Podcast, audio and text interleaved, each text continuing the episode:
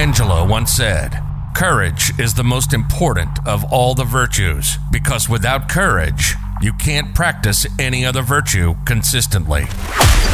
Welcome to Building Grit, one call at a time.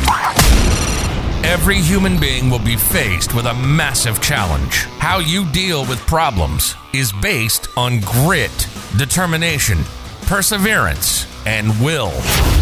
On this show, we talk to people who face challenges and how they dealt with them. This is Building Grit, one call at a time. And this is your host, Nick Wingo. Thanks for tuning in to another episode of Building Grit, one call at a time. In this podcast, I'm so fortunate to get to talk to people about their story, the story behind the story. And I also get to talk about my experiences, work experiences, kind of relating to people's stories. And today I am super excited to introduce to you guys Heather Gaines. Heather, how are you doing today? I'm doing outstanding. I really appreciate you jumping on the podcast with me. I'm I'm very excited about this conversation and where it can go. Uh, just knowing a little bit about your story from kind of following you and looking around, I'm, I'm super excited to, number one, get the chance to talk to you. And number two, for my listeners to get a chance to uh, just be reminded that they're not alone in their situations. Absolutely. Yeah, definitely. Because there's always somebody who's probably going through what you're going through. And the more you hold it inside, the more torture you know, you have, but you just need to know that there is probably always somebody in a room or somewhere that is actually have gone through or is going through something that you have. Absolutely.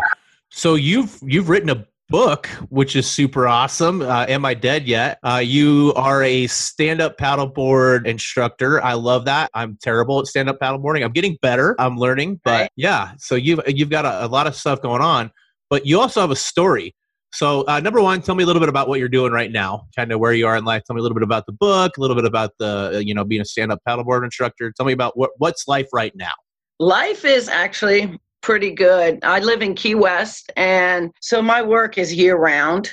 And I do, like you said, I'm a stand-up paddleboard instructor, and I teach. I also do eco tours through the mangroves down here in Key West. I have also just made a dream come true. I have just published my first book, Am I Dead Yet? It's actually a little bio of life as I know it and the experiences that I've been through.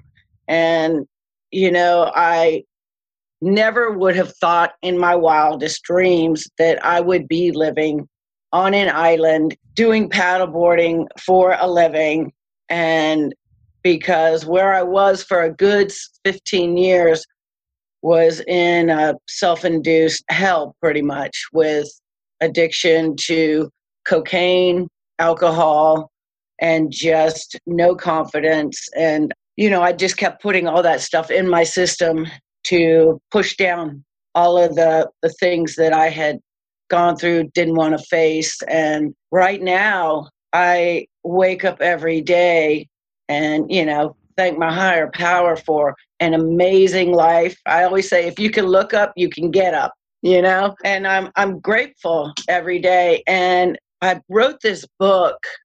So like you said, there's a lot of people that go through stuff that just don't know how to get unstuck. And I figured if I put this out, all, all the grit, all the truth, and just all my crazy experiences, if I can inspire one person, then, you know, I've done an awesome job.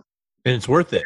Just inspire one is totally worth it. Yeah. Yeah. I've gotten, you know, I just actually just released the book the middle of August. And it took me, it took me about a year to do it and to go through all the stories and experiences. A lot of it was fun. A lot of it is just people are like, how did you live through that? How did you get out of that situation? But the grit was telling my story of the real ugly, the things that maybe people don't talk about. And some of the things in my book are are very graphic. And but I did that to to let people know that it's okay to tell somebody, to don't hold it in, because it's just going to build, build, build. And when that build of anxiety and everything bursts, you don't know where it's going to take you. You really yes. don't. Yes. You, you don't. Know? You don't. Absolutely. So let's, let's talk about it a little bit. Let's talk about your story. Let's talk about, you know, let's talk about Heather as a kid. What, where did Heather come from as a kid? Where were you when you were younger? Like, where does it start? Well, it starts in a little teeny town in the Bay Area of Northern California called Martinez. And it was, we moved there from, I think, San Pablo when I was like four or five.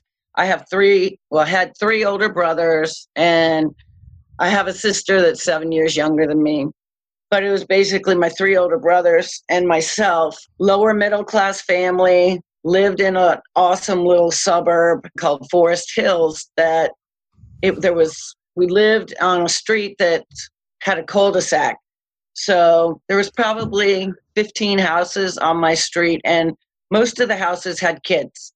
So it was back in the day where, you know, everybody played outside.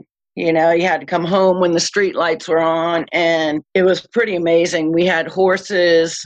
But the thing was, Heather, as a kid, you know, moving, pretty much starting my life there at five, I'm a product of an alcoholic father who and a very codependent mother, and who pretty much did the best they could. But, you know, there was a lot of chaos in my family. My three older brothers and myself. My brother seemed to be sometimes in and out of trouble a lot. I just remember hearing my middle brother being arrested for breaking and entering. But, you know, on the if you looked at us on the outside, maybe you wouldn't see the chaos.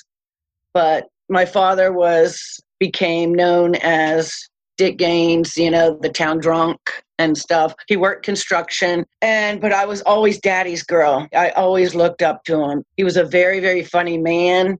Very charismatic, very handsome. So he could get away with a lot of stuff, right? But my life started with with that. As a little kid, I... So that was what you were uh, seeing. You're seeing somebody who's an alcoholic who is functioning, right? Yeah. And still likable and still yeah. getting through life. And so you're seeing this this father figure, your father, as like, ah, he's a drinker and he he does fine. He's he's He's charismatic. He's this great man, right? So you kind of see that as normal. Absolutely. Yeah, there's a lot of abnormal that I found normal, but, you know, the fights between my parents and things like that. But, you know, I started swimming, competing at a young age, probably six or seven.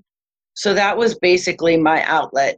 And by the time I was nine, they had hired a private coach, and they were pretty much grooming me for going to, trying to go to the Olympics. So, wow. so my whole Like probably started in the sixth grade. I was swimming before school. I was swimming after school. And meanwhile, that's what, what I did. But still coming home and, you know, having my dad would get progressively worse. And at the age of nine, I became my mother's sounding board, telling me how unhappy she was in her marriage, how she wished she could leave my dad. I mean, I was nine years old. What? And you're nine. Yeah. That's terrible.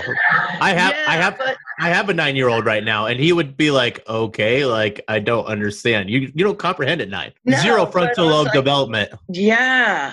Yeah. So I just knew that my mom was sad, you know, and that she just but every time my dad would do something, he would come back and talk her back into, I'm gonna change, I'm gonna do this, I'm gonna do that. Well, you know.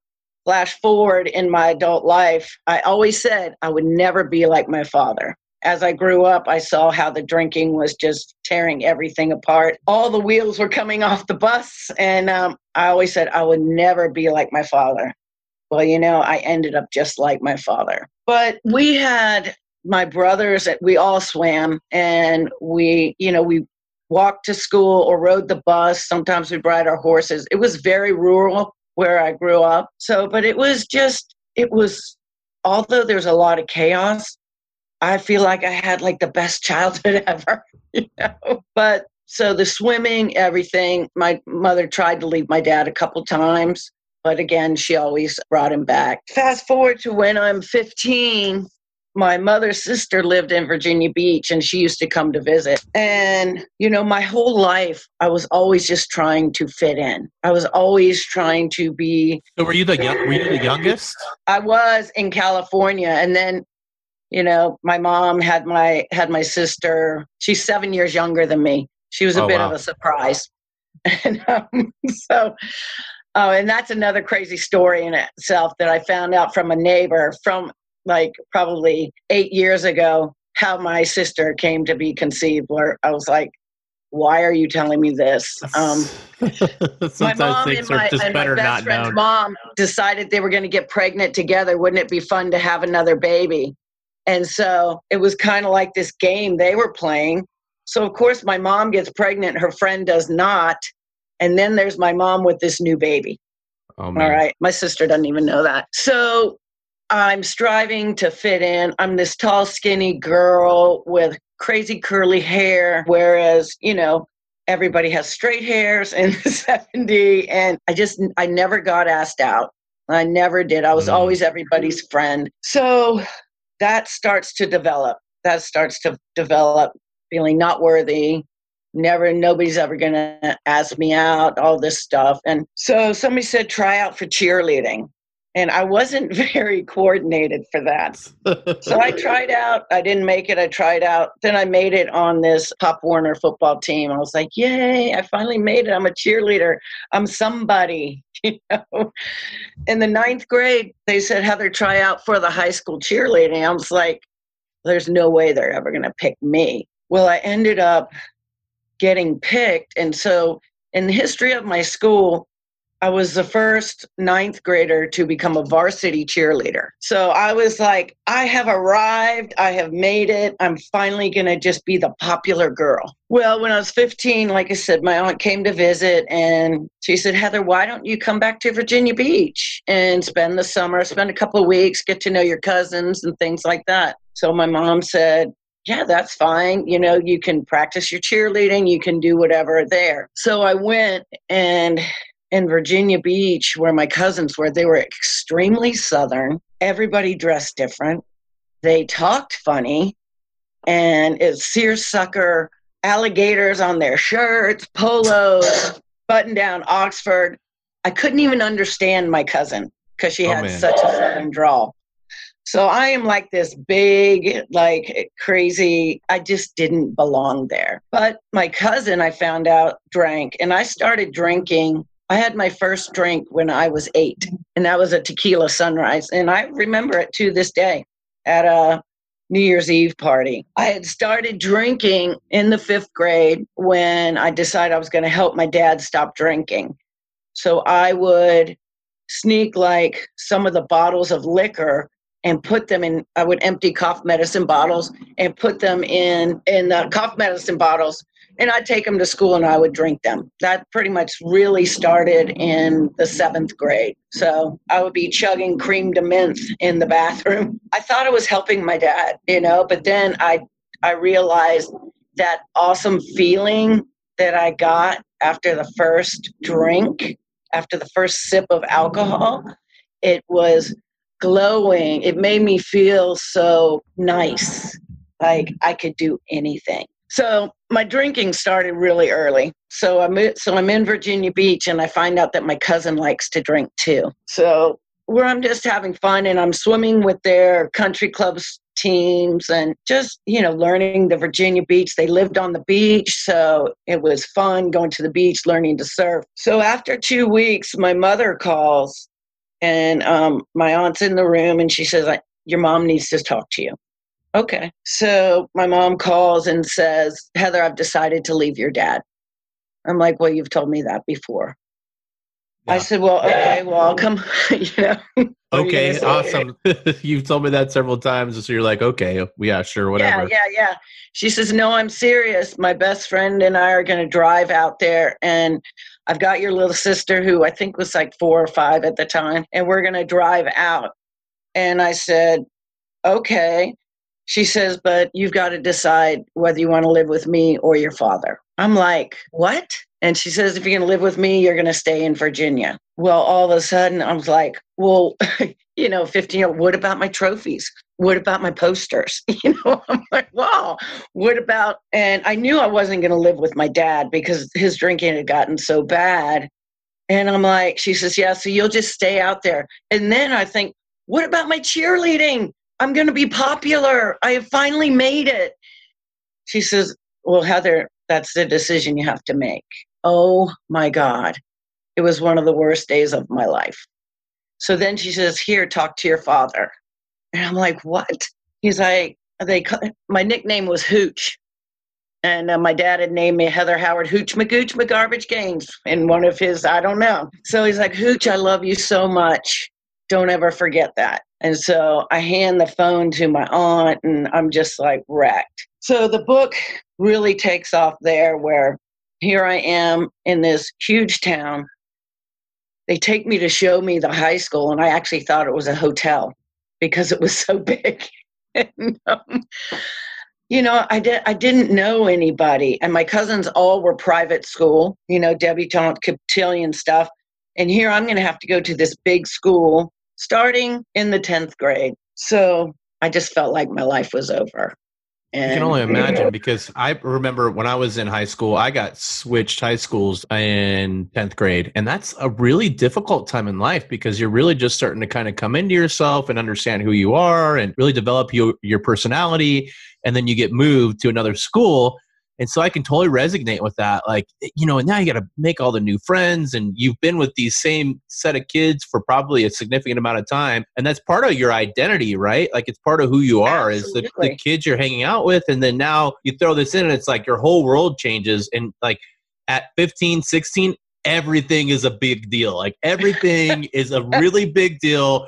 And it's like, yeah, my parents are mean and I can't believe they're doing this to me and life's going to end because of these things. Like, and now looking back, I'm like, you know, so ridiculous. However, when you're in that moment, that's the way you feel. That's your reality of like, fuck, man, like this sucks. Yeah. Yeah. And I had started smoking pot in the ninth grade. And so when I moved to Virginia, I was like, nobody drinks and nobody smokes pot, you know, cause that's, cause that's what I kind of figured. I'm like, how is this going to be fun? How is this going to be fun? You people are lame. Yeah, exactly. You people don't even know. Don't you know I'm from California? Right. And I kept telling people that to think I was cool, you know, and of course I didn't, wasn't a surfer girl or anything like that. I was just, you know, the whole high school stuff. I met a good friend. I started drinking. I didn't do really well in school. But I did learn to surf and things like that. But then I got into the restaurant business where I finally found these are my people. These are my people. They love to have fun. They like to have drinks after work. And that's when um, cocaine became introduced to my life, which I was like, this is the most amazing thing I've ever had in my life. I can be happy. I can do, I can be a totally different person because that was the thing. Was it about the disconnect? Was that what, what drove you to it? Was like that the biggest factor for you of like you were able to, to disconnect from all the shit that you had going on in your life? Like, was that Absolutely. what drove you, drove you to it? Is like that whole, if I do this now, I don't have to live in reality. You know, in hindsight, I think that's probably, probably it because I didn't, I didn't like who I was. I wasn't ever comfortable in my skin. You know, I didn't have one date in high school. And I was hanging out with some popular kids and it just was like, it never, never happened. And I ha- I went to prom, which was a big disaster, which is a funny story in the book. But yeah, so I always felt like something was wrong with me because I didn't have what everybody else had. You know, I was constantly comparing my my outsides to everybody else's outsides. And how do you not do that based off from what you've seen, what the environment you've been in? I mean, there's always two thoughts processes is like either when you have something happen to you, it's like either um, a lot of people say like, how could I have not been like this? Or how could I have been like this? So right. You went kind of led into the like, well, this is who I am because of my circumstances. And so like, I, I this is just where we're at. Yeah. Yeah. So, you know, I just was just kind of rolling with it, just trying to attach myself to people who, you know, liked me, I guess. And, but it always seemed like everybody always had more than me and everybody else had always something better. And I always wanted that better, but I didn't know how to get it. And when I moved to Virginia Beach, that meant my swimming is done also. I was swimming with a country club team and there was really no competition for me, because I was just, I beat all the guys, I beat, you know, everybody out of my age group. And my mother was like, well, we can get you, you know, there's a college program that we can get you. But, you know, when I moved to Virginia, I was like anti everything. I was like, no, you just, you just ripped my whole life apart. So you're boycotting. You're like, this is my yeah. way of telling you yeah. guys, you suck, you suck. Yeah. And so now I'm not doing anything. Yeah. And so, and I'm thinking I'm doing this against you where, you know, I really just should have, need, I needed that outlet actually. But, you know, my mom's like, well, why don't you try out for the basketball team? Why don't you do this? And, and I did it to appease her, and I sucked, you know, and I just, my heart wasn't in anything. So after, you know, I get into the restaurant business and I become a bartender, and this is great. I can be somebody who somebody else than myself. I've got between me and the bar, and I can entertain people all day long. And with a little cocaine put on top of that, I was just, I was ten feet tall and fireproof. Life of the party. Yeah, yeah. And it was great because it seemed like everybody in that restaurant was doing it. And there was nothing wrong with it because everything was in control. So far, everything was in control. But, you know, as time went, it wasn't really. So one afternoon I'm bartending, and I had a couple of people that would come into the bar for lunch. And it was this, this guy who was a captain on a yacht and his first mate. And they'd sit at the bar. The captain had a little crush on me, so... So he'd always just flirt, and we're talking. And one afternoon, his first mate, who was this girl, came in and said, Heather, have you ever thought about getting in the yachting, getting into the yachting industry? And I'm like, what's that? She said, well, basically kind of bartending on water. Because I was Sounds always, amazing. Yeah, I was always looking for an adventure. Anybody say, hey, let's do this. Always an adrenaline junkie, always looking for the next whatever. So I said, well, what would I have to do? She said, well, the boat goes up to a place called the Tides Inn. The owners just want like a continental breakfast. They want you to do some light hors d'oeuvres and make some drinks. I'm like, well, this sounds awesome. How much does it pay? You know, not like I have to learn anything about working on a boat, right? That's what I'm thinking. I'll just figure it out. And that was my whole M O. I'll just say yes and figure it out. So I went and met with the captain, and he's like, this is what the job entails. I'm like, yeah, yeah, yeah, yeah. I got that. No problem. I got that. I didn't even know port from starboard. Okay. So I B S'd my way through that job. Awesome. And um, I remember one story where we were coming back to the dock, and he's backing in, going what we call stern two. And he's telling me, Heather, make sure you get the starboard line on that piling. Get the starboard line on that piling. I'm like, okay. And I'm like, shit, I don't know what starboard is. I don't You're know. Like, oh, no. I'm like left or right. So I'm like panicking, and I'm like looking for a sign for him to point something. And I'm just like, oh my God. And he's like, Heather, get the starboard line on. And he's not pointing. And I'm like, I am. So I'm just kind of holding, like walking slowly toward the lines. And when you're docking a boat, if there's wind or any kind of current, it's pivotal. You get whatever line the captain runs on. And so he's like red in the face shouting at me. And I look at him finally, and he's like, he points. And I'm like, I am doing it. And so I threw the line on. I'm like, see, what's the big deal? So from then on, I put red, a red marker on my left toe and a green marker on my right toe. So to remind me what was port and starboard. Love that. That's so great. You do what you got to do. You pivot, and you just little things like that. It's, you do what you got to do. That's so awesome. Yeah. So I worked for him for the summer, and then I went back to my bartending job. And it was about a year later, I get a call from this girl again. She's like, Heather, remember me? I'm like, sure. She says, well, I've got another job if you're interested. I'm like, sure, what's up? She says, it's in the Bahamas. Well, everything stopped there. I was like, I, and I'm thinking, I've never been to the Bahamas. I'll figure this out. So I said, well, what does it entail? She says, well, this is going to take a little more. Yeah, they take six guests, you know, for four days. So you got to do breakfast, lunch, dinner, do hors d'oeuvres, make a dessert. And I'm sitting there thinking, well, my mom was a really good cook, so I'll just get some recipes from her. Yeah, of course. So when do I start? How do I get this job?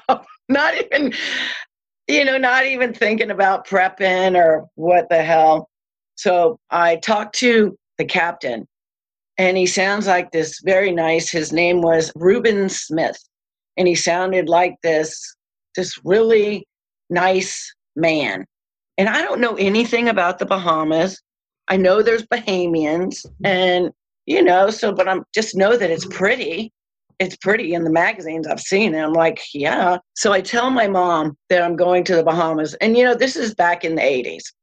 And she says, Heather, aren't you afraid of white slavery? I'm like, what? She's like, well, you know, you're a pretty girl. And my mom, I'm like, Mom, you're losing your mind. I was like, just be quiet. So the day comes that uh, go meet this guy. And I've got a bag of cookbooks and recipes from my mom. So I fly into on this little puddle jumper to Nassau. And I'm looking for, like, I'm thinking it's the all-American captain, blonde hair, blue eyes, and just whatever you might see on T V. And there's three guys, and they're all Bahamian, and one looks like he's an ex-N F L football player. And I'm looking for Reuben Smith, looking, not even looking at these people, but just so all of a sudden this big N F L guy comes up, says, hi, my name's Reuben. And I'm like, nothing that I thought. I'm like, hi, I'm Heather. He gets me on the boat, introduces me to the to the first mate named Toothpick, who's another Bahamian. And, you know, that whole first adventure started out crazy because the first night I was kind of afraid because I didn't know these people. And now I'm in this situation where, you know, it's pre-cell phone, that maybe, maybe they're not nice people. Maybe, I don't know. So the night that um, the captain picked me up from the from the airport, we went to the restaurant, had a couple drinks, and then he took me back to the boat, showed me the boat, and I'm like, okay, this is different. This is a lot different from the other boat I was on. But so I thought, well, he showed me my cabin, and little cabin with two twin beds, and I'm like, okay, so I'm just gonna go to sleep, get a good night's sleep, so I can wake up early. He's like, okay, I'm going back out. Okay. Well, I wake up and I lock my door because I don't know these people. I wake up at three o'clock in the morning and there's jiggling at my door. Like someone's trying to get into my room. And I'm like, I'm like, who is it? And the jiggling, jiggling keeps going and nobody's saying anything. I'm like, holy fuck, what's, what's happening? And I'm like thinking, now I'm thinking, what did I really get myself into? And, uh, jiggling, jiggling, jiggling. I'm like, who's there? And the door bursts open, and it's Reuben in his little B V D underwears, you know, his little white tighty whities. And I'm like, what the fuck are you? Get out of my room. And he's all drunk, and he's like leaning into me, and I'm thinking, oh, this is this is bad. This is bad. I'm like, and I'm shouting at the top of my lungs, get the fuck out of my room, get out of my room. And I finally pushed him out and I shut the door and I'm just sitting against the door and I'm really freaking out. And I'm like, did this guy, was this guy just trying to get to me? Was he gonna, you know? So I finally chill out a little bit. About an hour later, I decided I just need to get some fresh air. So I go up top to the top deck and it's beautiful out and it's pitch black. And actually, I hadn't met the I hadn't met the first mate yet. And all of a sudden, in, out of the darkness, I hear this voice, are you all right? And I'm like, oh, my God, who else is on this boat? And I'm like, who are you? What did get away? And here comes the tallest, skinniest guy I've ever seen in my life. And he's like, my name's Toothpick. I'm the first mate. He's like, are you all right? And I'm like crying. I'm like, Reuben just tried to come into my room, and I didn't know what to do. Blah, blah, blah, blah, blah. He said he was probably just trying to make sure you are okay. I'm like, but he was in his underwear and he was drunk. And so the situation, you know, the next morning I wake up and he's like, how you doing? Like nothing happened. I'm like, why did you come in my room? He said, I was just trying to check on you. He's like, you freaked out. I'm like, well, I'm not used to some stranger coming in my room in their underwear. And so that started my whole yachting career. So that lasted for about six months. The boat got foreclosed on.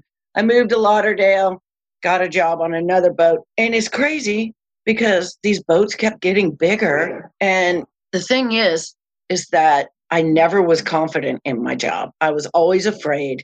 I was going to be found out, that I wasn't a cook, that I wasn't a chef, that I'm cheating because I'm looking at recipes. So imagine that pressure on yourself twenty-four seven and trying to put on the mask that you are this competent girl. But the weird thing was, was that I just, I kept getting these more awesome jobs, paying me more stupid money. And I never could understand why, because I had no confidence. And I wouldn't tell anybody that I didn't, I needed help or I didn't know what I was doing because I, you I might be found afraid. out. Yes. I was afraid of being found out. I really thought that chefs didn't read recipes. So I'd have cookbooks underneath my pillow and I'd run down to my room and look at the recipe and come back up and get those three cups of sugar because I made everything from scratch because I didn't think you could cheat by buying any of these store-bought things. And Which usually, is what they all do. Yeah. So, but I'm putting out this amazing food, which is because I've got Bon Appetit magazines, I've got food and wine. I'm like, well, I'll try this. If it doesn't work, I'll just make it pretty, you know, because I always cooked in colors. So if it didn't taste really good, they'd be like the first impression would be, ooh, ah. So, I mean, it's just crazy how this whole career started. And I'm sure that during this whole process, it's parties, drinking, all that, all the things, because you're living the oh. lifestyle. You're you're in it oh. and you have access to all the things. Yeah, I became an extension of their wealth. So what people were doing, and you know, when, when I'd be home, because I kept a place in Lauderdale, I finally found out where my friend was getting the drugs. So, you know, it was, it was, I got to be friends with these, with a bunch of Europeans, and they knew how to party. These guys who've been on the yachts, the European scene, they knew how to party. Everybody always had eight balls. Everybody did. So it was just like, no problem running, you know, going home at five a.m., trying to get home before the sun come up, came up because you never wanted that sun to come up because you feel real sleazy, you know, sneaking into your apartment, shutting out all the, uh, the things. But I kept it pretty much under control for the probably first eight years. But, you know, I started drinking wine like at lunch.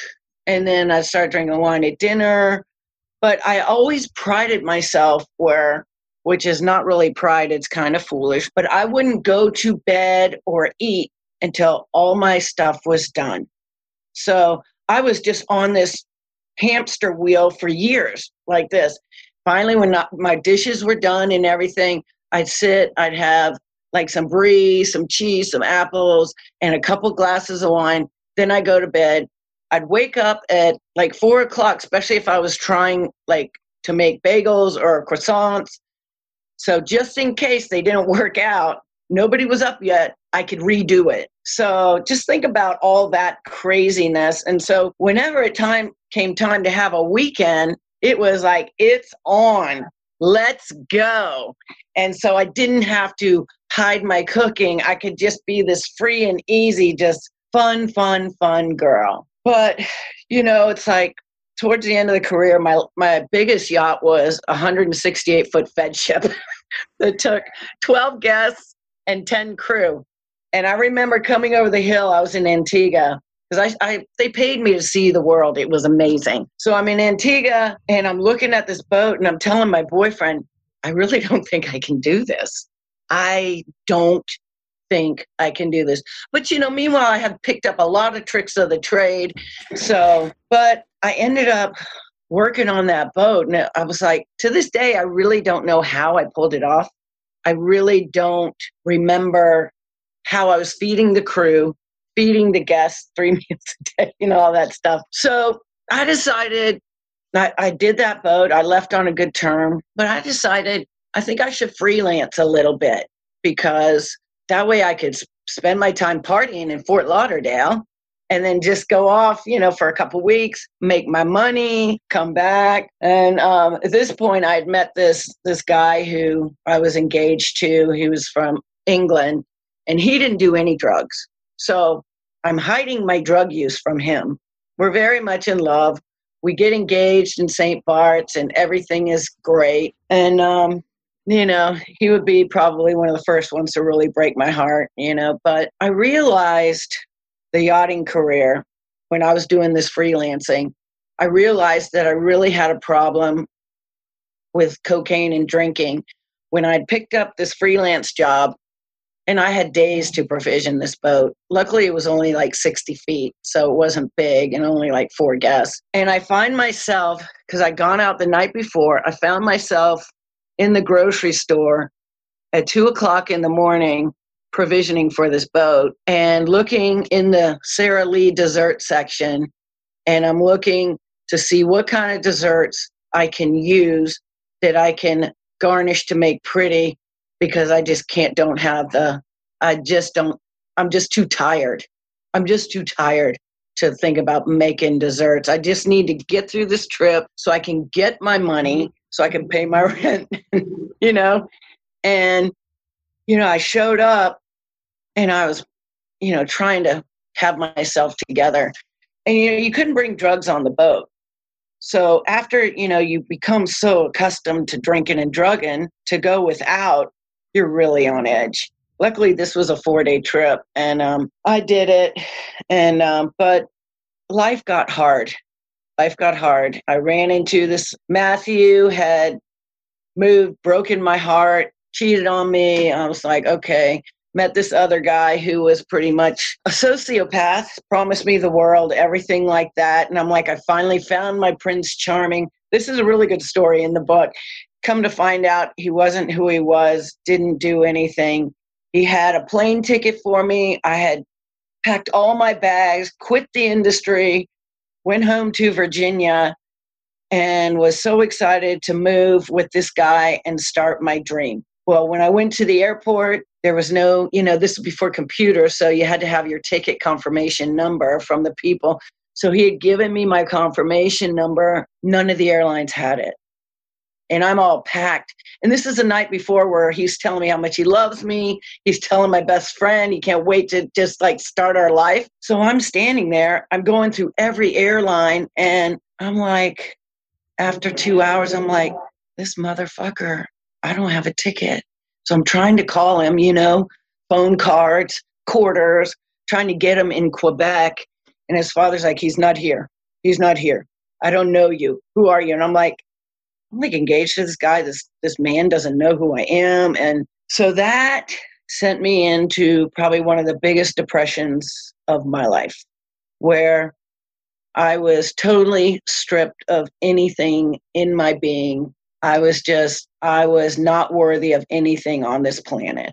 And my poor best friend got to pick up those pieces. So I, I spent a good ten days drinking my face off and contemplating suicide and thinking, mm-hmm.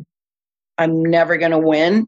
I'm never going to, I don't know why, but nothing, nothing is ever going to be good, ever going to be good. So that really put me into this. I don't give a shit about myself because I'm just like a piece of shit because, you know, I have my best friend and I'm stuck in Virginia with no money, no nothing.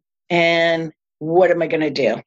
And so the progression gets gets worse. I meet up with this guy in, who I'd met in the eighties who had a really good restaurant. And I remember he was a big partier. And I, you know, I do my job. I was a catering director of this gourmet company, which it was awesome because I kept my miniature bottles in my file cabinet. So, you know, now I'm drinking during the day just because I don't care. But I'm also making it look like I can do my job. I can do my job, putting on that happy face. That gets really hard after a while. It's yes. the masks, yeah. the masks are just really hard to put on after a while. So um, I meet this guy and I see him in this bar that I'm at. And I said, you look really familiar to me. And he said, yeah, I'm so-and-so. I used to have whatever in the eighties. I'm like, oh yeah. And so we just started conversation and he's like, hey, do you do this? And he, he's got, hands me this, um, this bag of cocaine. I'm like, oh my God, this is my new best friend. So I go in, I do a couple bumps. We have wine. Well, we start hanging out, hanging out every day at happy hour. And we decide we should open a restaurant. We should open a restaurant. So we turn this hair salon in from a hair salon into this little restaurant. Meanwhile, my cocaine habit is now getting to be close to an eight ball a day. Wow. Yeah. And so I am trying to hold down these jobs, trying to keep an apartment. I'd had a couple apartments where I got so overwhelmed that I would just, they, I would trash them, that I get so overwhelmed not to clean them that I would just leave and find somewhere else to live. You know? Wow. And borrow money. And, you know, that's the state I was in. So we're, we're trying to open, we're trying to get this restaurant together. Meanwhile, I'm dating this other guy who's promised me the world, telling me he's divorced. And I just felt like, I guess I was that magnet. I don't know. Someone. So Christmas Eve, this guy doesn't show up. He's in Maryland. I call him. He's like, hey, we've been together a year. He goes, I don't know why you keep calling me. I don't love you. I've never loved you. And he had three kids that became, I came, became very close to. And that was, that was the one that snapped. That was the one. I picked up my Christmas tree. I threw it down the stairs. Something in me broke in half inside. And this guy, Chuck, who always had a pocket full of money and a pocket full of blow. And I was like, you know what? I can't make any more decisions in my life. I'm not worthy. I just quit. I just kind of quit my life. And I'm going to hang out with this guy and I'll just do whatever he says. We weren't ever romantic, although he wanted us to be romantic. He was this ex-football player, huge, you know, but um, we ended up opening this restaurant, which to me is just crazy because I am now doing an eight ball a day, waking up, drinking a bottle of wine, just to get me started, just to take that edge off so I could be like everybody else. So it was like toast and coffee. So we have this restaurant that's like being written up in magazines and stuff. And I'm just like, it's like I am an imposter in my life. I don't even know how this all is going, but I, like I said, something. So on the outward, on the outward looking in, somebody could say that you looked like you had this amazing life, all these yeah. being on the yachts, being like having it all. It sounds like on the outward, somebody would look at you and go, man, this woman, she has everything. She has it all. And the reality was, is that you felt like you had nothing. I had and so nothing. I, and so that's something that I always lean into is because when you look at people, like especially in this day and age where we have Facebook, Instagram, a lot of it is bullshit. It's bullshit. It's not the truth. It's not how they really are living. It's not really how they are, how their, their life is going. The reality is, is that you may think those people have what you want, but you probably don't want what they, what they have because you're drinking, having an eighth every day, and you are unhappy. It feel like an imposter, feel like your cave, your world is caving in around you. And so I just want to hone into that. And like, if you're listening to this, understand, you may think you want those things, but just understand the people that you're looking to sometimes may not be the right people to look to because they may be going through the things that you have no fucking clue how bad it is for them. Absolutely. I mean, I had to put on a mask and a face every single day. Miserable. And, Miserable. Yeah, just like, yeah, not worthy. Not, and people are like, oh, you got, you own a restaurant. And I'm like, yeah. And I was like, fuck this. So meanwhile, I'm racking up the D U Is. Okay. And, uh, end up having to spend like, I think they didn't put me in jail, but they told me you have to spend, you have to show up at the jail every Saturday and Sunday morning because I wouldn't just blow like a one five. All my stuff was usually a three Man. or whatever. But it's because I had become so tolerant of alcohol and cocaine that somebody's, you know, my three was like somebody's one. So now I'm in the in the court system, and now the judge says, I want you to spend weekends in jail. And I'm like, okay, how bad could that be? Maybe I'll just take a sleeping pill and sleep through the whole day. You know, I'm always trying to find the out or, but I'm always trying to find the fun in a situation. That's my M O. If there's a shitty situation, I'm going to find a way to make it better. And I had that in me this whole time, but it's always in an ass backwards way, you know? So I show up for my first day of jail and they put me in this holding cell and there's like six of us and there's like four of these looking very mean women like they want to beat my ass. And then there's a like this little crackhead.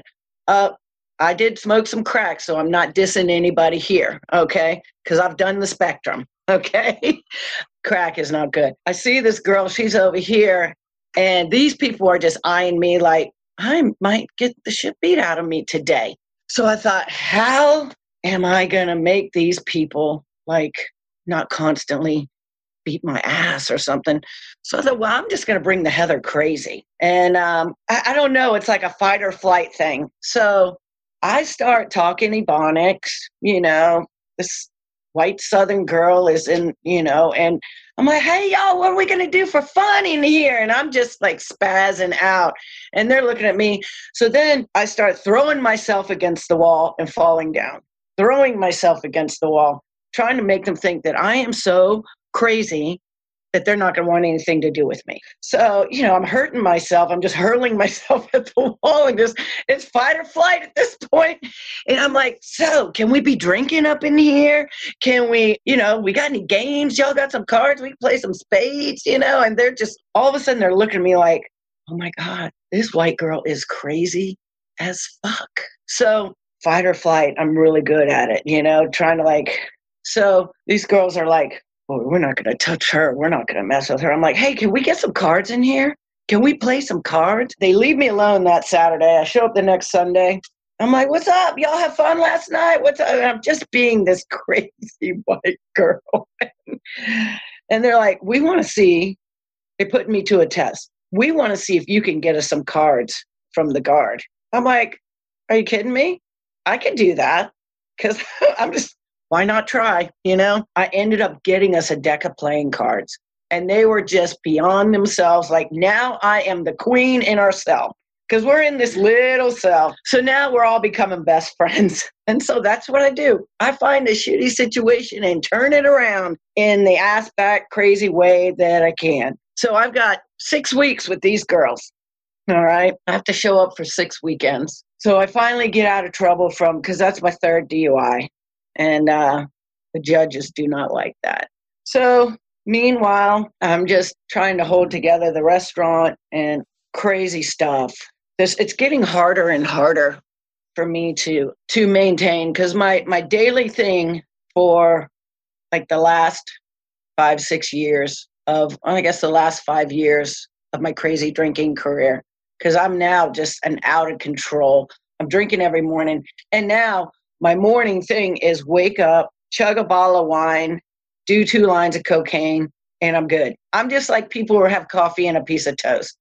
So that's how I leveled myself off. Then I'm like, then I can go out into the world and just, I carried a magnum of wine in my backpack every day, all day, okay? Just so in case somebody didn't have any, I always had it. Because now alcohol was, now it's a, It's a need.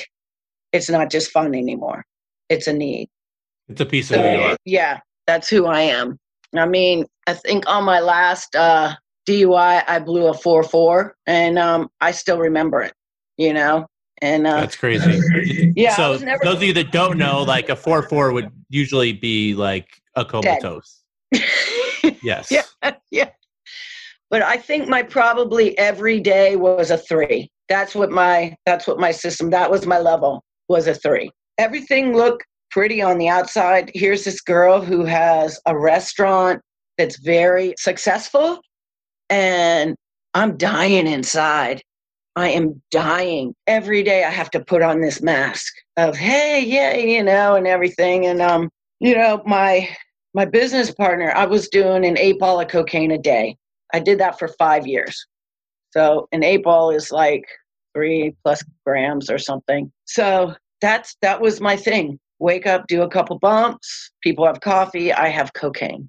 So that's me for um, that five years of my life. What's the catalyst to get you out of this? Like where, where is the turning point in your life? What is it that happens that makes you turn the, turn the corner and decide that you're done? Okay. So we decide best thing is, is to close this restaurant because I'm ready to kill my partner. He's ready to kill me, or I'm ready to commit suicide. So somebody had told me about Key West. They're like, oh, you should move to Key West. You know, that's fun. And we had friends from Virginia who were moving there. So I decided I'm going to move to Key West. No one's going to know me. Fresh start, everything. I'm in Key West ten days. I get arrested. I got cocaine on me. And, you know, for me, I totally believe in a higher power, totally believe in God. And I'm sure that that was what was needed. And, you know, so many times I should have been dead in the yachting and everything. I mean, so many times I've been brought back.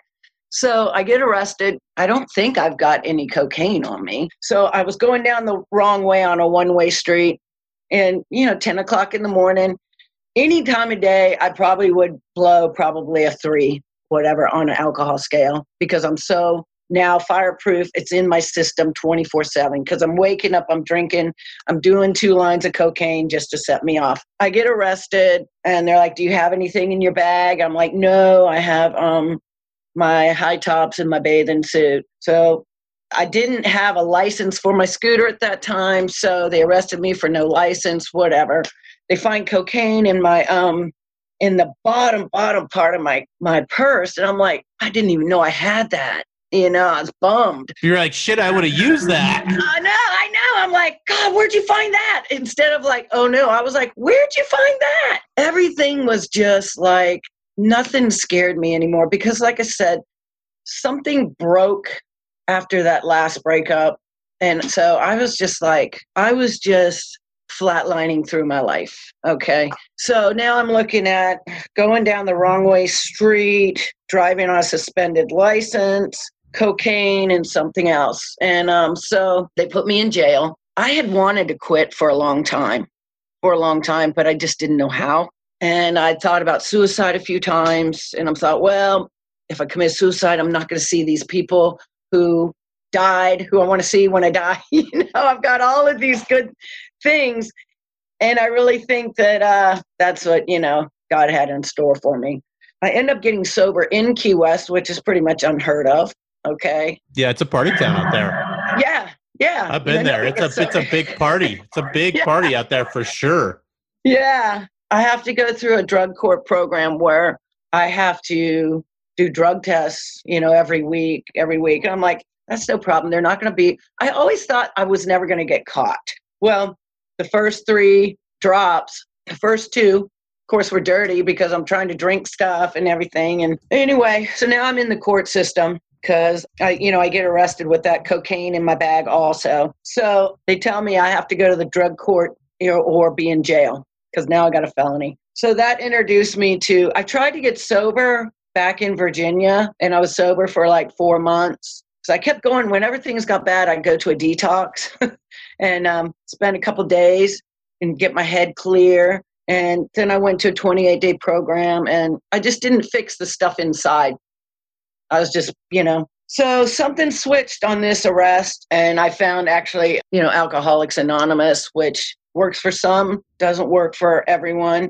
But I jumped in and I noticed that there are people from all walks of life that had the same problems that I did. Okay. So the wheels fell off. And so now it's time to put the wheels back on the bus. And when you get sober and you've been doing this for fifteen years of your life constantly, you don't really know who you are. You know, I start working on myself, start working on myself. So I get four years sober. I'm doing what they tell me, do meetings and things like that. A A is not for everybody, you know, and but it it worked for me. So I um ended up four years into that, I get diagnosed with ovarian cancer.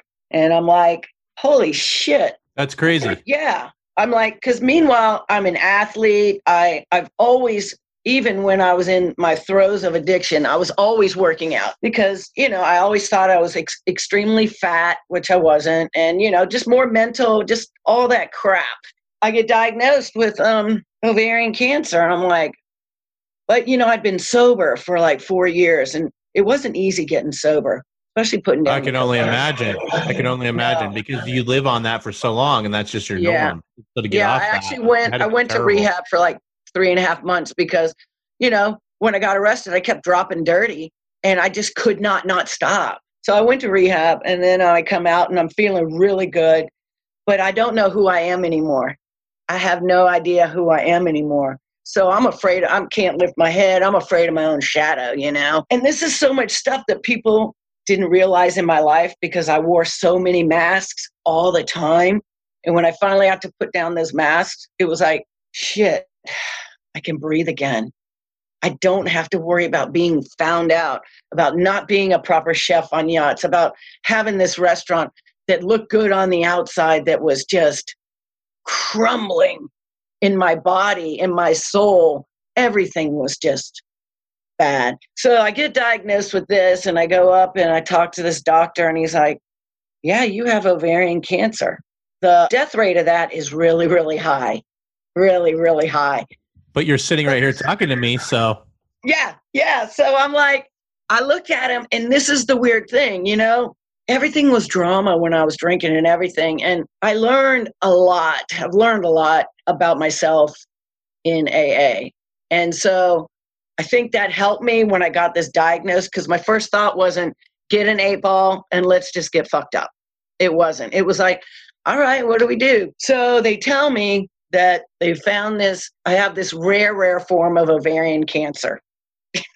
I'm like, really? So they're like, we have to start immediate chemo. But I didn't think I was going to die. I was like, all right, let's do this. What do, what do I got to do? That's a whole M O of mine. You know, I never like, I'm fine. It's like sense of humor, a little bit of denial and some positivity. That's me. And they're like, people couldn't believe that I was like not taking it like real seriously. I mean, I was, but I wasn't. So they tell me that I got to do chemo for pretty much six months and uh, aggressive chemo. So that's like chemo for seven hours a day. I lose all my hair. I'm bald. I'm everything. And um, after the six or seven months, they tell me it didn't take because I kept being so sick. And I'm like, W T F, man. What do you mean? They said, we got to do a whole new protocol, but we're going to double the poison this time. I'm like, did something in my life prepare me for this? Because this last round was kicking my ass, you know, but I was still trying to work because I didn't have anybody taking care of me between, you know, boyfriends. And it's like, all right, well, so I got to try and work by doing, because I had to do aggressive chemo. So my chemo was seven hours a day, which is enough to kill a, a big horse. So um, now they're telling me they got to double the poison. I'm like, all right, at this point, I've got faith. But they tell me they're going to have to give me the shot that's Neulasta that's going to attack my cells and improve whatever the chemo is. So I'm like, okay, they said, but you're going to be in a lot of pain for thirty hours. I'm going to tell you what, it felt like I was being, I've never been tasered, but what you can imagine, like shocks, like all over your body for thirty hours, just random.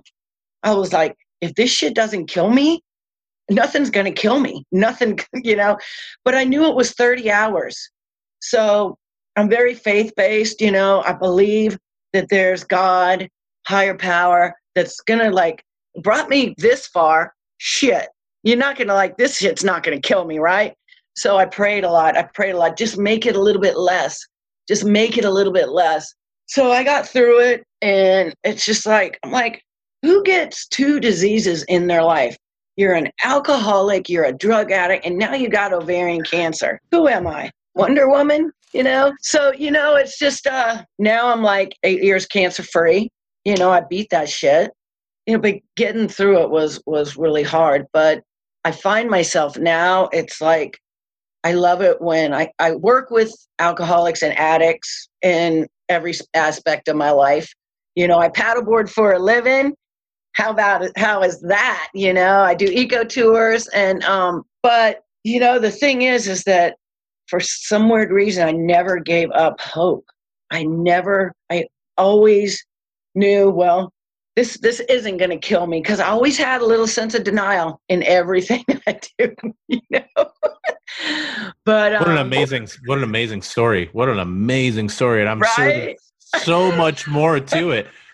So much more to it. Uh, I wish I had hours and hours and hours just right. to hear it all. Because you, you, you have, man, you have such a great story. You know, there was one thing that you said that I really love. And you said, I always had hope. And so if you're Absolutely. listening to this, like, understand, just have hope, trust that you can get through this. There is a way out of these things. There is a better way. There are better things. I say that you build grit through gratitude, resilience, intuition, and tenacity. Yes. And that takes, like, to build grit, you have to have gratitude. You got to be thankful for the things that you have. Absolutely. You have to be resilient, and you are one resilient individual. You are not going to give up. You have to trust.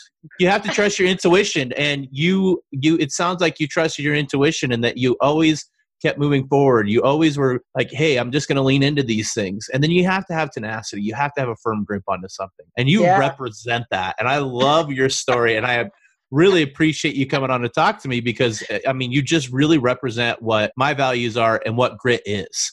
Uh, that's Yay. really what I see grit is, is, and I and I just love this. Man, like I said, I wish I had hours to talk to you. If the listeners, like, I want to read your book now, so right. I, I will definitely be, I'll definitely be, uh, I'm a big reader, so I'll definitely be picking it up and, and taking a gander at it. If the listeners want to find your book, where can they find it? They can find it on Amazon. Um, it's called Am I Dead Yet? Or they can just reach out to me, Heather Gaines, you know, Facebook, Key West, and you know, I can send them one, you know, whatever, whatever's easiest for them. And um, yeah. And, um, you know, available for speaking gigs also. So awesome. Yeah. Great. I really appreciate your time. I really appreciate you coming on to have a conversation with you. Again, you guys hear that. You can find her book on Amazon, Am I Dead Yet? And you can also reach out to her on Facebook, uh, Heather Gaines. So Heather, thank you so much for the conversation. I really appreciate you. I hope you have a good rest of your day. You too. Thanks for having me on. Appreciate that. You've been listening to Building Grit, one call at a time. Everyone faces challenges, and we talk to people who use grit to be triumphant. We hope you've gotten some useful and practical information from this show, and we hope you had some fun along the way. We know we did. We'll be back soon, but in the meantime, hook up with Nick on Facebook at Nick Wingo and on Instagram at building underscore grit. And remember, victory is always possible for the person who refuses to stop fighting. This is Building Grit, one call at a time. Signing off.